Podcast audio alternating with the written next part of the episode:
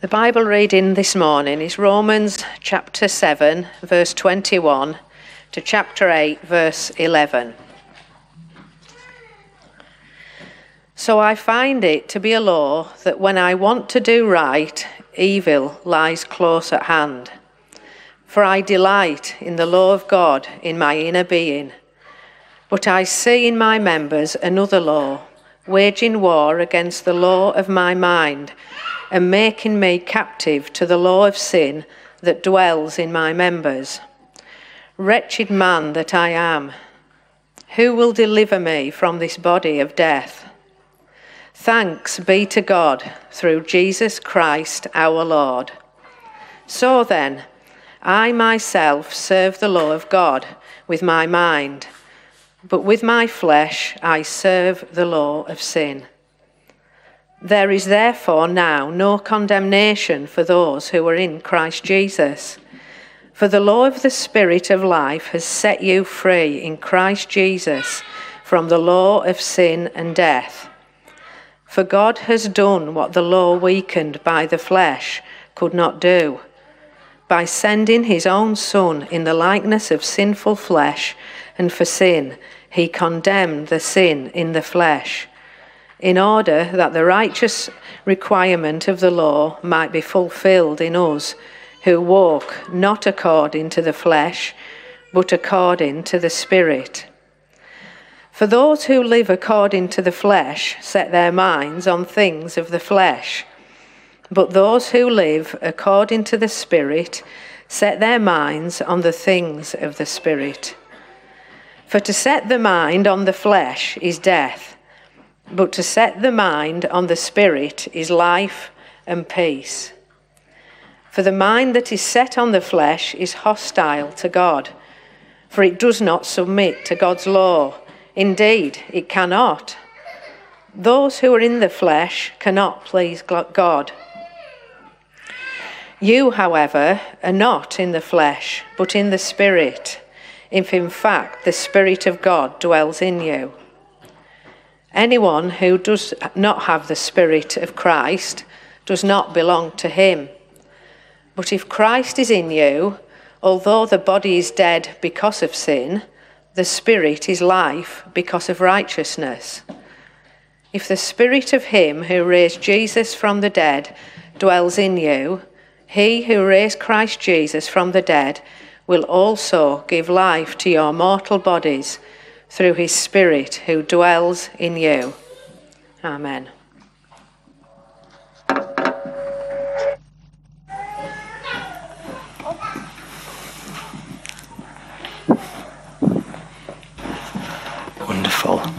If you've got your Bible there and you want to open it back to Romans chapter eight, that would be really helpful.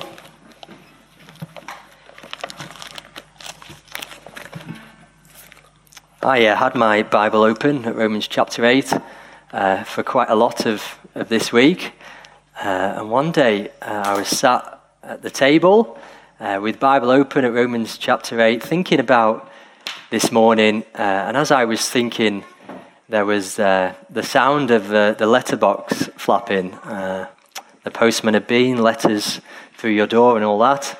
Uh, and when I went into the hallway, uh, there on the floor, there was uh, an envelope, a golden envelope. I don't know if anyone else in the Arcombe area received a golden envelope this week. Maybe I was the only privileged one. Uh, but this golden envelope was inviting me to play the People's Postcode Lottery. Uh, and it was promising me, I didn't open it, but it was promising me on the envelope some kind of share in thirty thousand pounds a day. Uh, I don't know whether that was all going to be mine or whether I had to share it with lots of other people. Uh, but as I picked up the golden envelope and I, I walked back to, to my desk uh, to think again about uh, Romans eight, I was in a bit of a reflective mood. Uh, and I started to think, I wonder if anyone plays the People's Postcode Lottery? Does everyone just do what I've just done and put the thing in the in the bin? And I began to think, well, why why would someone play the People's Postcode Lottery? Why would people play any kind of lottery? I'm sure there's lots of uh, reasons or motivations, uh, but surely one reason and motivation has to be security, doesn't it? It's got to be security. People think, if I had the winning ticket, if I had thirty thousand pounds a day, surely that would equal some measure of security. Surely some of the buffetings and sufferings and trials of life would be made much easier by thirty thousand pounds a day. I think we all long uh, for that assurance of security, don't we? Deep down, we find within our, our hearts a deep longing to know that in the end, everything is going to be okay. And Romans chapter eight is written to give God's children that assurance. Romans chapter eight is all about security and assurance, and it's a glorious chapter. And we're going to spend four weeks in Romans chapter eight. We're going to slow down a little bit and just listen to God. And my prayer is for myself and for us as a church that God would speak deeply into our hearts and grant us that real, unshakable assurance that in Christ we are secure. God wants that for his children. Assurance is important.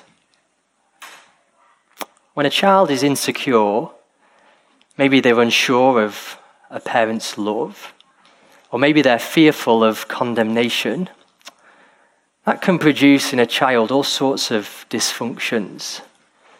And I think the same is true for us as Christians. When we're unsure of God's love, when we're fearful of condemnation, that can produce dysfunctions in our life as Christians. And this glorious chapter, let me read to you how it begins. It begins with the words, no condemnation. Romans eight, verse one. There is therefore now no condemnation for those who are in Christ Jesus. And listen to how the chapter ends. The chapter ends with no separation. Chapter eight, verse thirty-nine. There is nothing in all creation that will be able to separate us from the love of God that is in Christ Jesus, our Lord. Wonderful, wonderful assurance. No condemnation, no separation, absolutely secure. And that's why this chapter has been treasured by Christians in the church throughout the centuries. I'm sure every Christian here this morning would, would like gladly and willingly and joyfully affirm the truth of those verses with their minds. And yet the reality is, sometimes as we live in this world, we don't always feel secure. Although we know the truth there, it's on the page, it doesn't always feel like that. Sometimes it doesn't get to our hearts. I know that's true of you, true of me, and I know also from talking with some of you, it's true of you, you as well. We don't always feel with our emotions that we are safe and secure. Why is that? Why is that the case? Well, there are lots of things we face in this world that threaten our experience of assurance. There are lots of shadows that make us feel insecure. I think there are three big ones. Three big ones that we're going to look at as we go through Romans chapter eight. The first is, is suffering. We've already thought about suffering when we were in chapter five. Suffering can affect our experience of assurance and security. Suffering makes us feel lonely. It comes in all sorts of shapes and size. It can isolate us physically and emotionally. Suffering can make us feel fragile. The second one is uncertainty. Uncertainty about the future. I'm sure, like me, you have your plans for tomorrow. Monday, you know what you're going to do.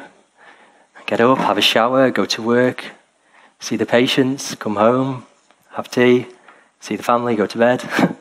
You know, we have our plans for tomorrow, don't we? And yet the reality is none of us really knows what's going to happen tomorrow. And when we begin to think about that, and we think about all the possibilities, all the things that could happen, when we let our minds run to the worst case scenario, it makes us feel insecure. The third thing, perhaps the biggest, is, is sin. Suffering, uncertainty, and sin. There's a sense that every person in this world has some awareness of their failings. But for the Christian, it's different. We often feel keenly our sinfulness.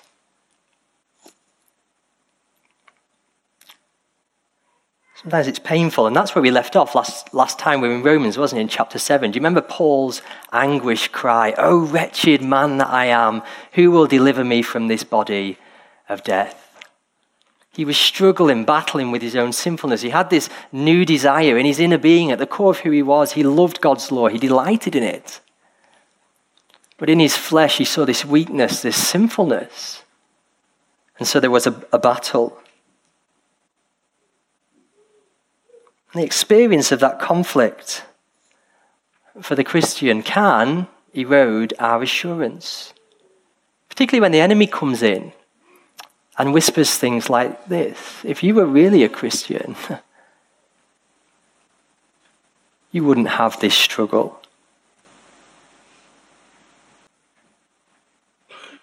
This battle with sin, as I said, that's the immediate context for the opening words of Romans chapter eight. There is therefore now no condemnation. God wants us to know that when we're in Christ, even though we battle with the ongoing presence of sin in our lives, the reality is there is no condemnation. And I believe in the original that's emphatic. That the sentence begins with the negative, no, not any condemnation for those who are in Jesus Christ. Not now, not forever. And one day when we stand before the judge of all the earth, all those who are in Christ are going to be pronounced innocent.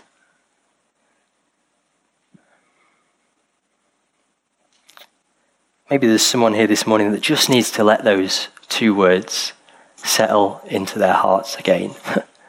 No condemnation. No condemnation in Jesus.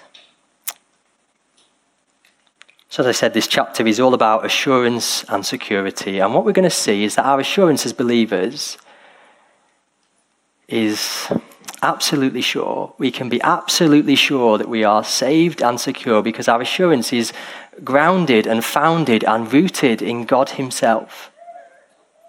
Father, Son, and Holy Spirit. Our assurance is wonderfully Trinitarian. We're going to see that even in the passage today. And particularly in, in, in the beginning of Romans chapter eight is the, the role of the Holy Spirit. The particular focus is the role the Holy Spirit plays in our assurance as God's children. Eleven times in eleven verses, we have mention of the Spirit. So listen to how the chapter starts. There is therefore now no condemnation for those who are in Christ Jesus. For the law of the Spirit of life has set you free in Christ Jesus from the law of sin and death. There the Holy Spirit is, is pictured as a, a liberator. Someone who's coming along and setting free captives. Remember we learned, didn't we, in, in chapter five, chapter six, and chapter seven, that in Adam we are all under sin. Sin rules us, reigns us like a king. Sin is a master. Sin is a general that calls us to present ourselves for service. And sin leads to death. But here it's the work of the Spirit to set us free. When the Spirit unites us to Christ by faith, we are set free. Notice this isn't a process. It's past tense. The Spirit has set us free. That's true of every believer in Jesus Christ. The moment we place our faith and trust in Christ, the Holy Spirit invades our person and comes to live in us. It takes all that belongs to Jesus Christ, his obedience, his perfection, and applies it to us. That's why Paul can say there's no condemnation for the Spirit has set you free. We often think, don't we, about when it comes to this idea of no condemnation, being, being justified. We think about the cross and the work of Jesus Christ, the Son. And we all know the necessity of the death of Christ if we're going to be set free, if we're going to be redeemed and justified. But here Paul is telling us that equally important is the role of the Spirit.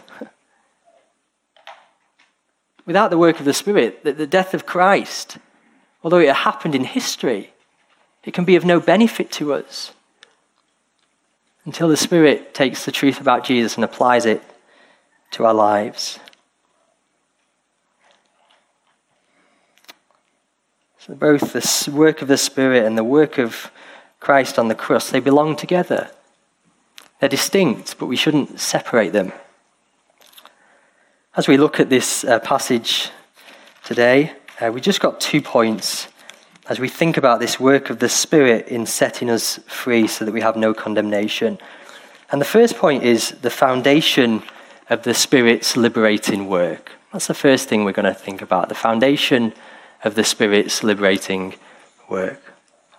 I said it's really important that we don't separate uh, the person of Jesus Christ from the, the person of the Holy Spirit. What we're going to see is it's the, the role of the Spirit to take all that belongs to Christ and, and apply it to us. And the foundation of the liberating work of the Spirit is the death of Christ. So look at verse three. So the Spirit set us free. For God has done what the law, weakened by the flesh, could not do. The liberating work of the Spirit rests upon what God has done. Remember back into chapter seven, we thought about the role of the law, didn't we? The law promised life. It promises me new life. But actually the law brings me death. God's good law, it's holy. There's nothing wrong with the law. But the problem is me, my flesh, I, I'm weak. I cannot keep the law. The law is good, but the law is made weak because of my flesh. I cannot keep the demands of the law, but what I cannot do, God has done. What I want us to see this morning is that our assurance rests upon what God has done. To say that I'm saved, and I know it, and that I'm eternally secure in Christ is not arrogant. That's humility. Because it acknowledges what God has done for me.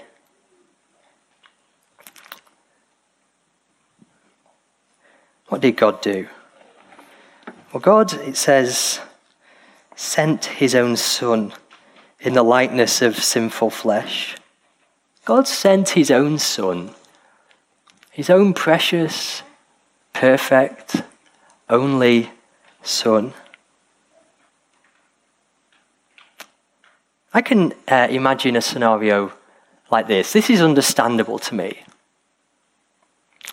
God in heaven looks down on earth and he sees his creatures. And his creatures all love him.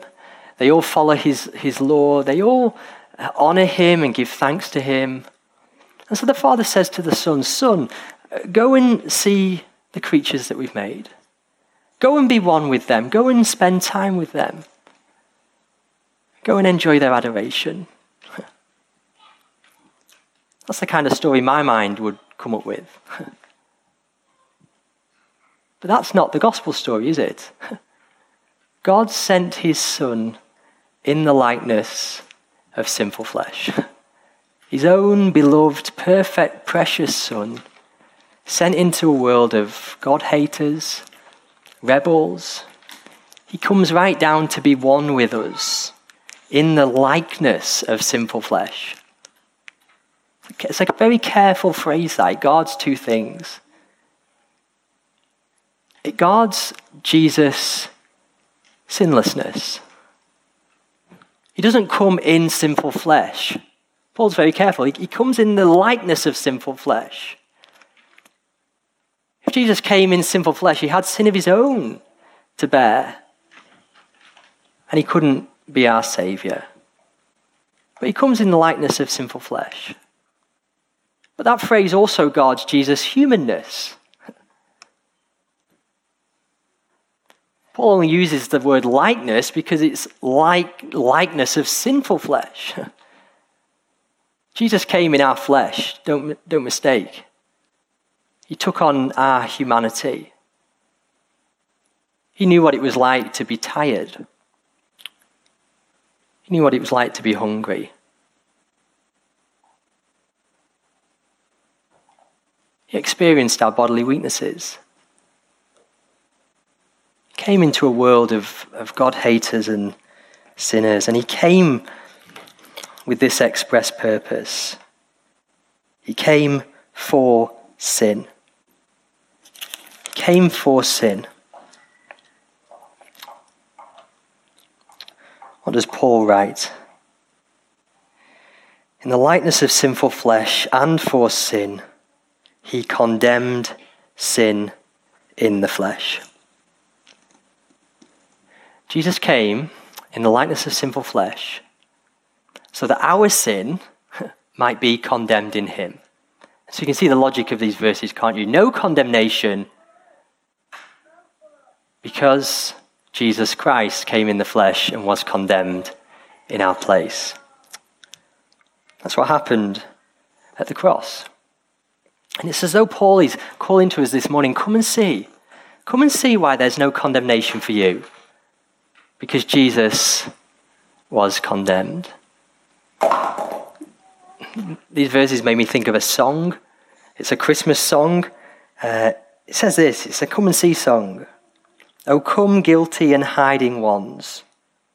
Come, there is no need to run. See what your God has done. So come, though you have nothing, come. He is the offering, come. Come, see what your God has done. So we're called to do this morning, see what God has done. We are secure, we have assurance. And this work of Jesus Christ is the foundation of the Spirit's work of liberation. We mustn't lose sight of this. In your struggling, don't lose sight of this. Don't lose heart. See what your God has done. Another song that I thought of as I was looking at these verses, we're going to sing it at the end. It goes like this. When Satan tempts me to despair and tells me of the guilt within, or would I look and see him there who made an end to all my sin? Because the sinless Saviour died, my sinful soul is counted free. For God the just is satisfied to look on him and pardon me. What wonderful assurance we have. What a firm foundation upon which the Spirit works. That's the first thing, the, the foundation of the Spirit's liberating work. Here's the second point up there, the goal of the Spirit's liberating work. What's the end? What's the purpose? Well, listen to verse four.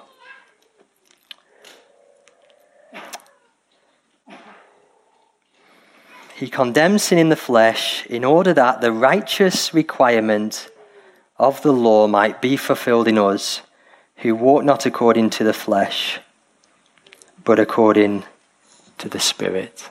See, verse three is all about what, what Jesus Christ has done for us. And verse four is all about what Christ, through his Spirit, does in us. Paul says that in union with Christ, the law of God is fulfilled in us. What does that mean? Does that mean we live a perfect life? Does that mean now all that we ever know in our lives is perfect obedience to God's law? Now, what it means is that when the Spirit of God comes in to live within us, a transformation begins.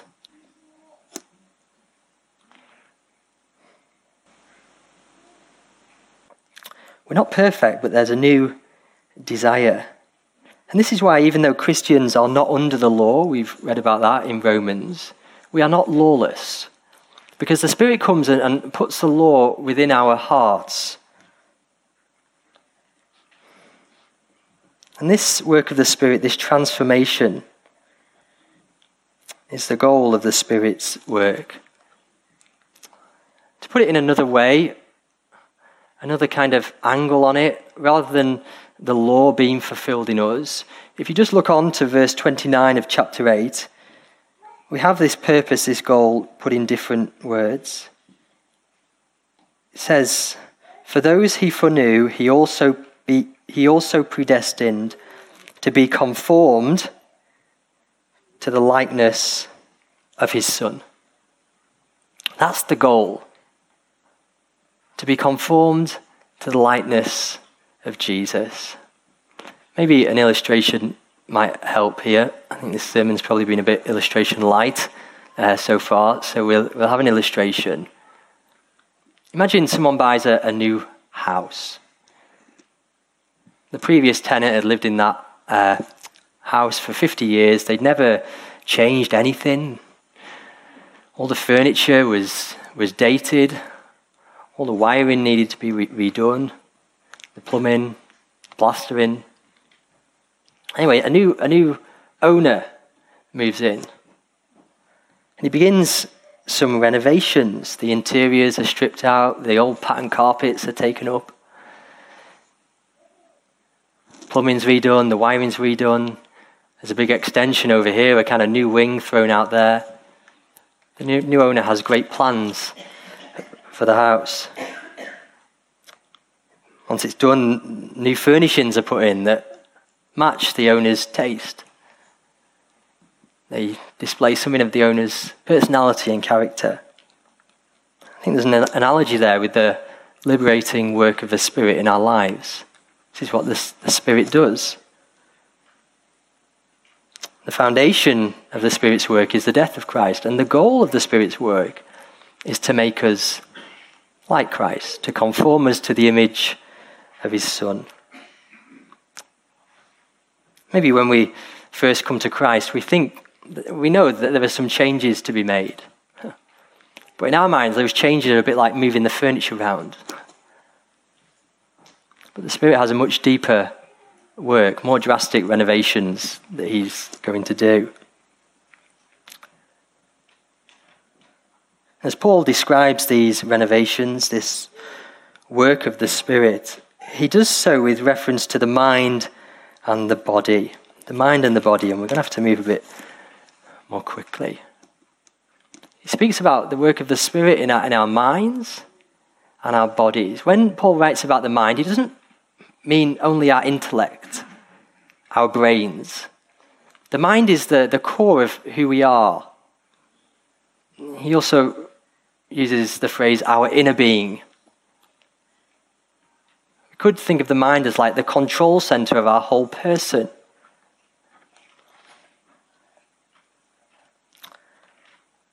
At the start of verse five, he begins to talk about the mind. He says, "For those who live according to the flesh set their minds on the things of the flesh, but those who live according to the Spirit set their minds on the things of the Spirit." Describes two types of people there. Those who are of the flesh, and they set their minds on the things of the flesh, and those who are of the Spirit, and they set their minds on the things of the Spirit. I think it's really clear we don't make the mistake. Paul isn't writing about two kinds of Christians here. He's not writing about some Christians who have the mind set on the flesh and some Christians who have the mind set on the Spirit.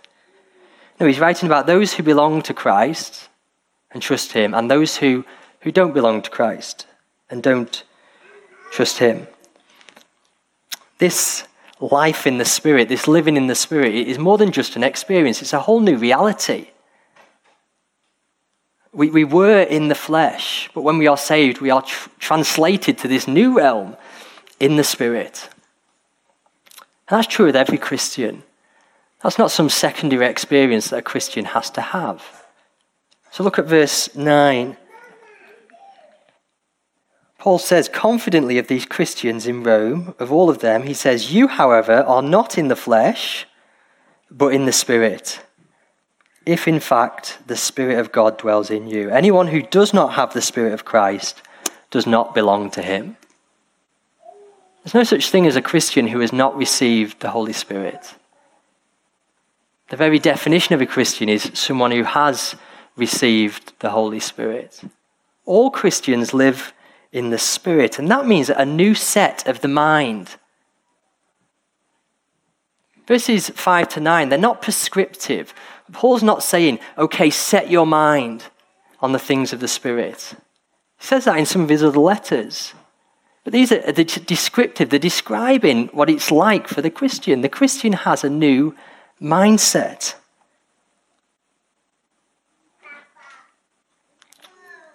I think it's helpful to think about this new mindset with another illustration. It's an illustration I borrowed from a man called uh, Stuart Olliott. He talks about imagining your life as being like a factory. A factory that's come under new management. In the in the head office, there's a new boss, but all the machines are still the same old machines. All the employees are still the same old employees. But there at the control center, there's a new boss. There are new systems, new protocols. It will take time to change. It'll take time for the boss to to. to press out the way he does things into the whole factory. But with the takeover, something definitive has changed. Again, is is a bit like an analogy of, of what it means when we are in the Spirit, when we are born again, when we come to know Jesus. The Spirit invades our control center. We have a new mind. That's why Paul can say in chapter seven, that in his inner being, in his mind, he delights in God's law. Something fundamental has has changed. And even though he still lives in the flesh, even though the machines and the employees are still all the same old machines and employees, even though he feels that sin dwells within him, praise God, he knows that the Holy Spirit is powerful. The Holy Spirit will have his way.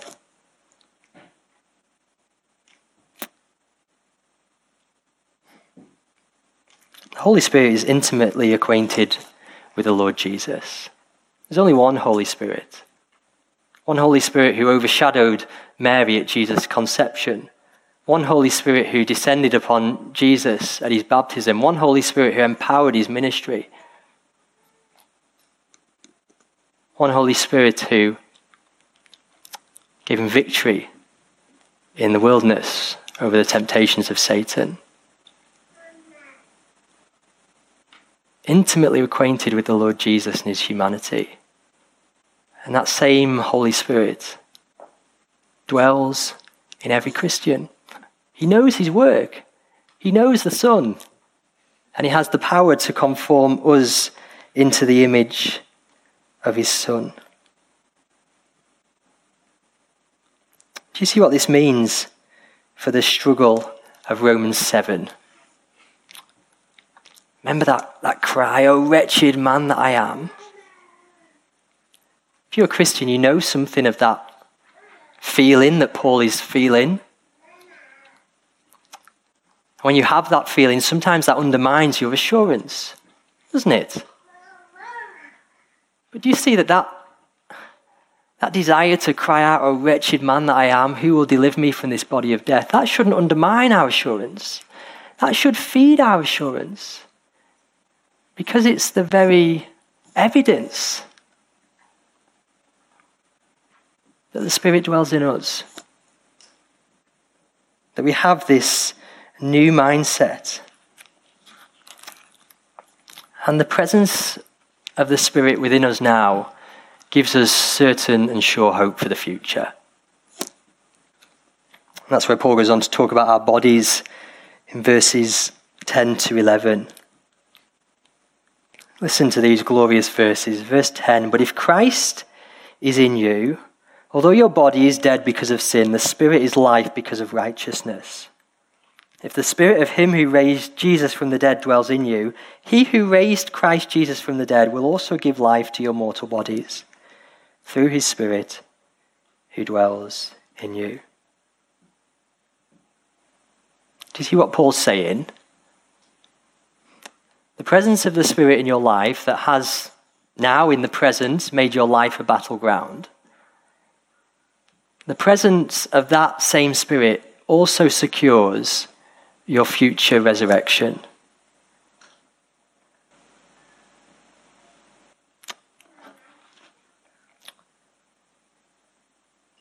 Paul talks about life for our mortal bodies.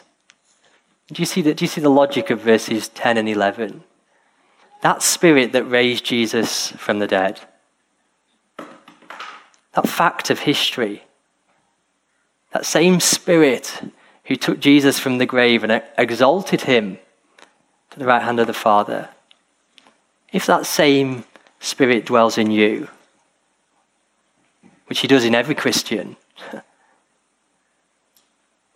then the grave just cannot be the final word. It just can't. You know, those words, ashes to ashes, dust to dust. If the Spirit lives in you, that, that can't be the end. He will certainly give life to your mortal body.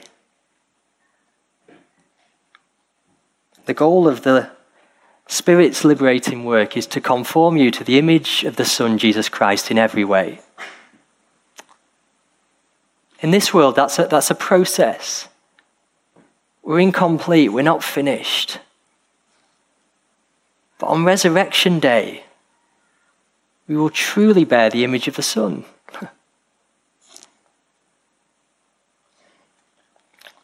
Every now and again, uh, someone comes in the surgery uh, and they sit down in the chair, and I kind of have this usual line that I say to them, uh, as, how can I help? And uh, on a few occasions, uh, people have replied, could you give me a new body? Some of you here, I'm sure, kind of know something of that sentiment. Can you give me a new body? All of us, if we live long enough, will know exactly that sentiment. These bodies are weak and fragile. They get sick. They feel pain. These bodies are fallen, infected and affected by sin. These bodies labor along under the curse like the rest of creation. But Paul says, listen to again to the certainty of these words, he who raised Christ Jesus from the dead will also give life to your mortal bodies through the Spirit who dwells in you. That's just glorious, isn't it? What a prospect. No aches, no pains, no tiredness, no weakness, no more indwelling sin, perfected in his presence. On that day, the Spirit's work will be complete. So this morning, uh, brothers and sisters, be assured, don't lose heart. Don't. Don't lose heart. Don't lose heart. There's no condemnation for those who are in Christ Jesus. Not any. Not one drop. Not an ounce of condemnation. Don't lose heart in the battle with sin. Be assured that very struggle is evidence that the Spirit of God dwells in you. And Resurrection Day is coming. And on that day, we will understand in a way that we could never understand in this world what Paul means when he says, the law of the Spirit of life has set you free. We sang about it, didn't we, in that song, the sky, not the grave, is our goal. Praise God for his Holy Spirit who lives within us. We're going to sing together uh, now a song